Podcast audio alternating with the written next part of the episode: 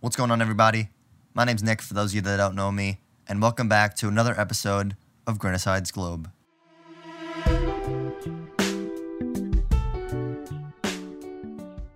On today's episode, I just want to talk about music.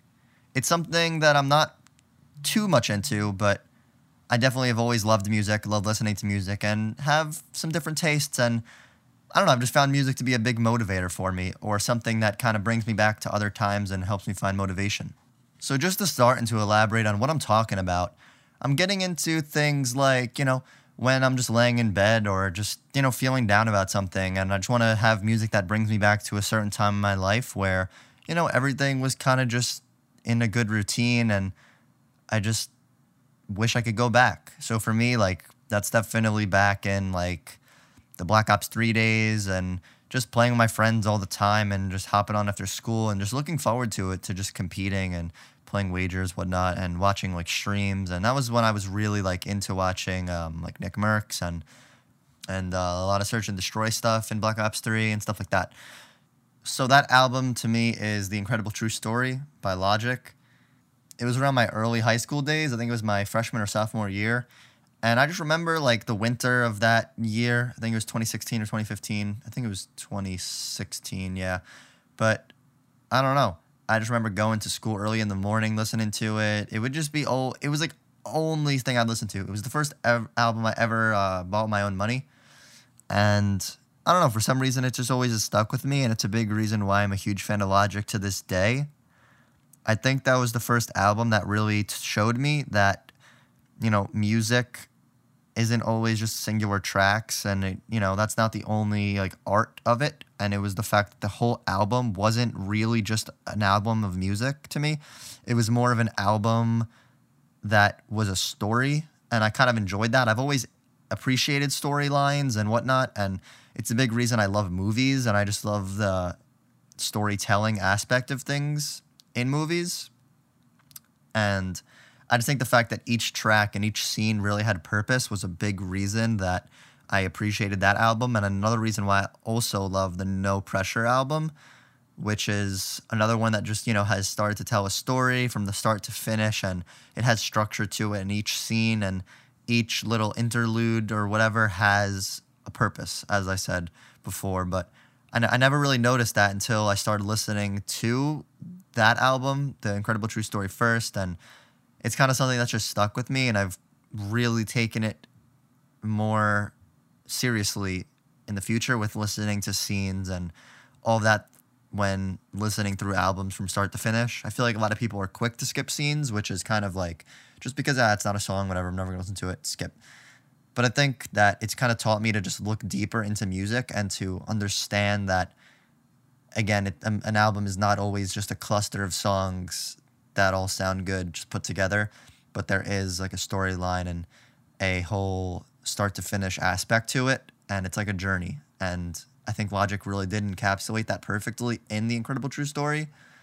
For those of you that haven't listened to it, it starts out with two guys that are in a space station or in a spaceship, and now they're in outer space. Earth has been destroyed, and they're searching for a new planet, which is called Paradise, and it's something around those lines. And in the beginning, they're going through, an asteroid-filled part of space and all that. And you just kind of see the development of their friendship along the ride and the things that they see. And the soundtrack is just absolutely amazing. And you really feel like you're there with them. You feel like you're in the room. And if you listen to it and you are interested in the story, you're going to appreciate it. And, by the end, you just feel whole because, spoiler alert, they obviously at the end find the planet, which is now Paradise, and, they did it.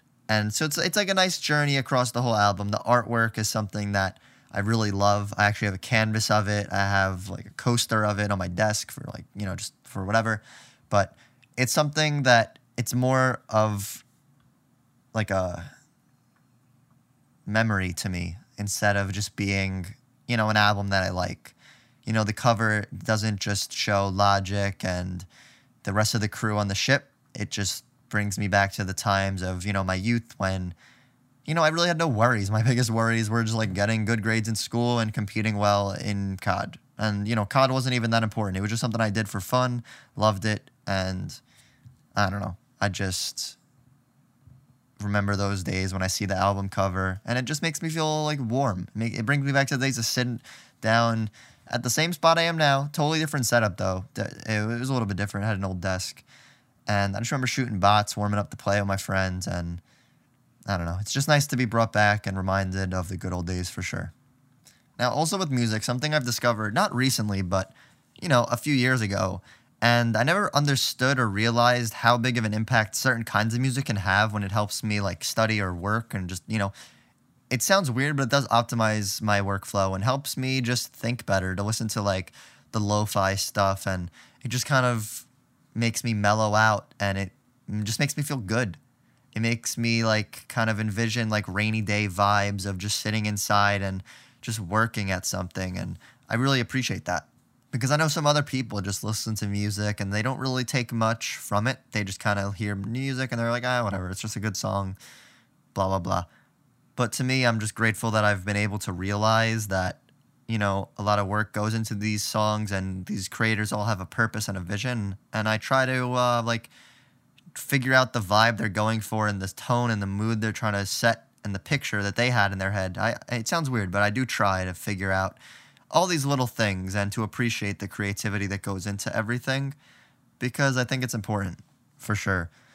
I've been able to speak with some artists of, you know, some smaller artists that do produce their own music, and some things that they have said, I don't know, I try to, you know, paint a picture with my music, create a story with my music, and set a real vibe and tone that the listener can, like, understand and can resonate with. So, you know, that's definitely been something that's more prominent with more, like, lo-fi styled and things of that nature, because some of the artwork kind of speaks for itself with it, and it's just very, like, mellow, like, empty, rainy street city vibes, and, you know, they've always done a pretty good job of doing that, and it is an escape for some people to listen to music, and to have an escape, and you can kind of envision being somewhere that's very peaceful, no matter what real life situation you are in, is something that's absolutely massive, like, in my opinion.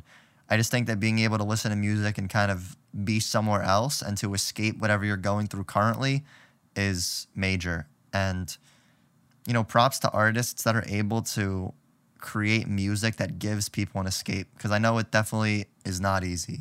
But that also kind of leads me to another subject that I've been, you know, reading about a bit, and I've been feeling deeper about as we've, you know, gone on, especially during this quarantine. But I feel like that's with, like, the whole mental health thing, and with the whole, you know, needing to find an escape. And I think that the internet has given people an outlet to definitely do that.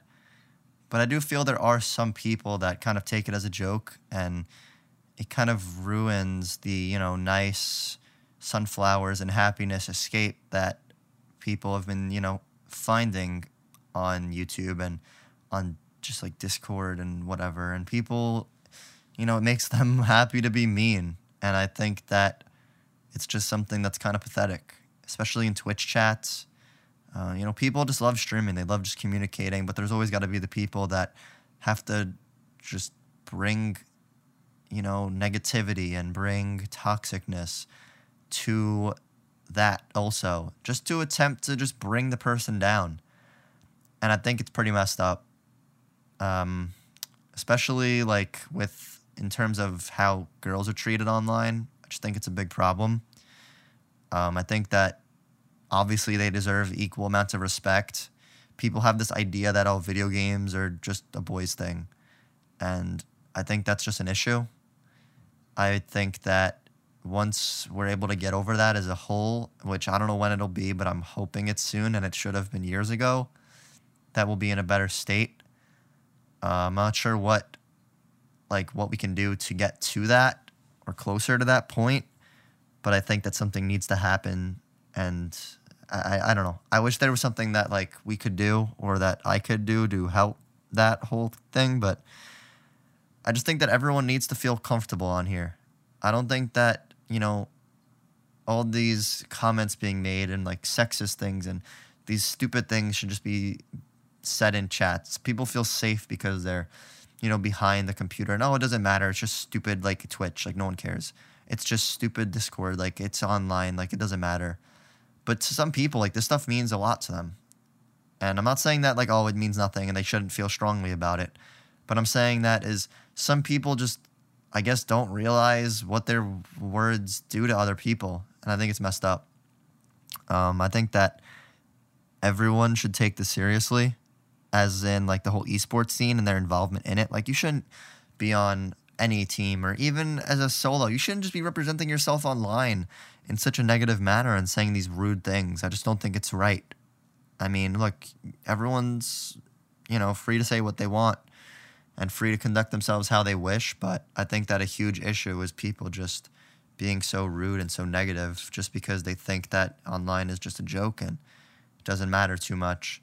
But there's always going to be the people that won't take it seriously, and there's not much we can do about it, but it definitely just bothers me because I just want everyone to feel comfortable on here, because I know I'm able to get online and stream and not have to worry about, you know, comments and stupid things being said, but, you know, it just, it angers me deeply that some people that found this stuff to be their escape, they eventually aren't even able to use it as that anymore, because whatever they tried to get away from or whatever was just bothering them in the real world, they have something else or maybe even the same thing bothering them online.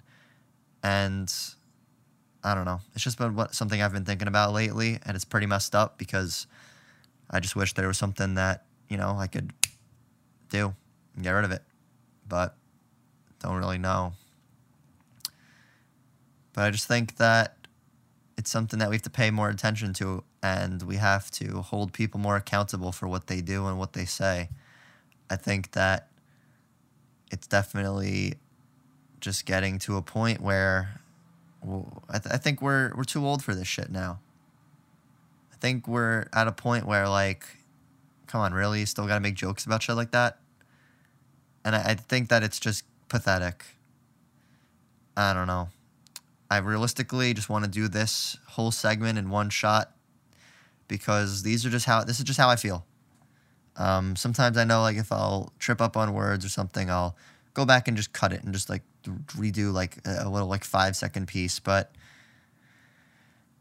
yeah, I don't know. I just think that we got to grow up as a community, as a society, and just, you know, stop making people feel uncomfortable, especially on a place that many people use as an outlet to escape something else.